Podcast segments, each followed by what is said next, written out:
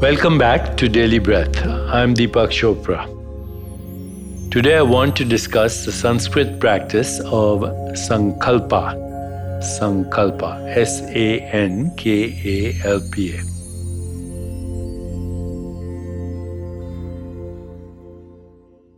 Sankalpa is a subtle intention, a subtle thought. Any intention or thought that you put into your field of awareness, any intention, it will seed your consciousness with a desire to act upon it. Sankalpa is very subtle intention incorporated in the field of silence, or what we call choiceless awareness. And when we seed our intentions in that field of silence, then intention spontaneously organizes its own fulfillment. And that is because the field of silence, the field of choiceless awareness, is a field of infinite possibilities and also of infinite correlation. Sankalpa is actually putting intention in the timeless part of your being.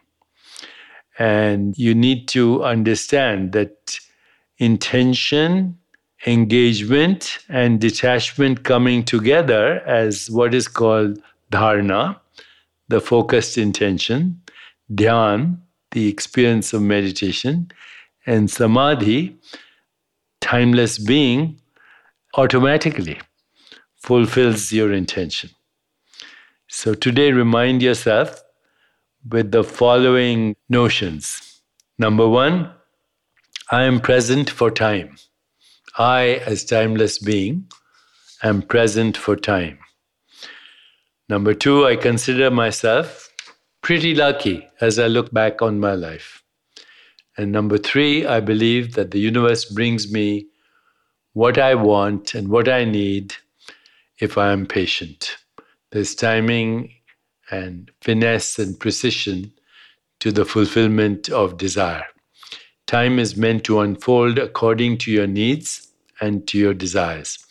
It will start to do that only if you give up the opposite belief that time is in charge. Time is not in charge. Your presence, your being, your timeless self is in charge.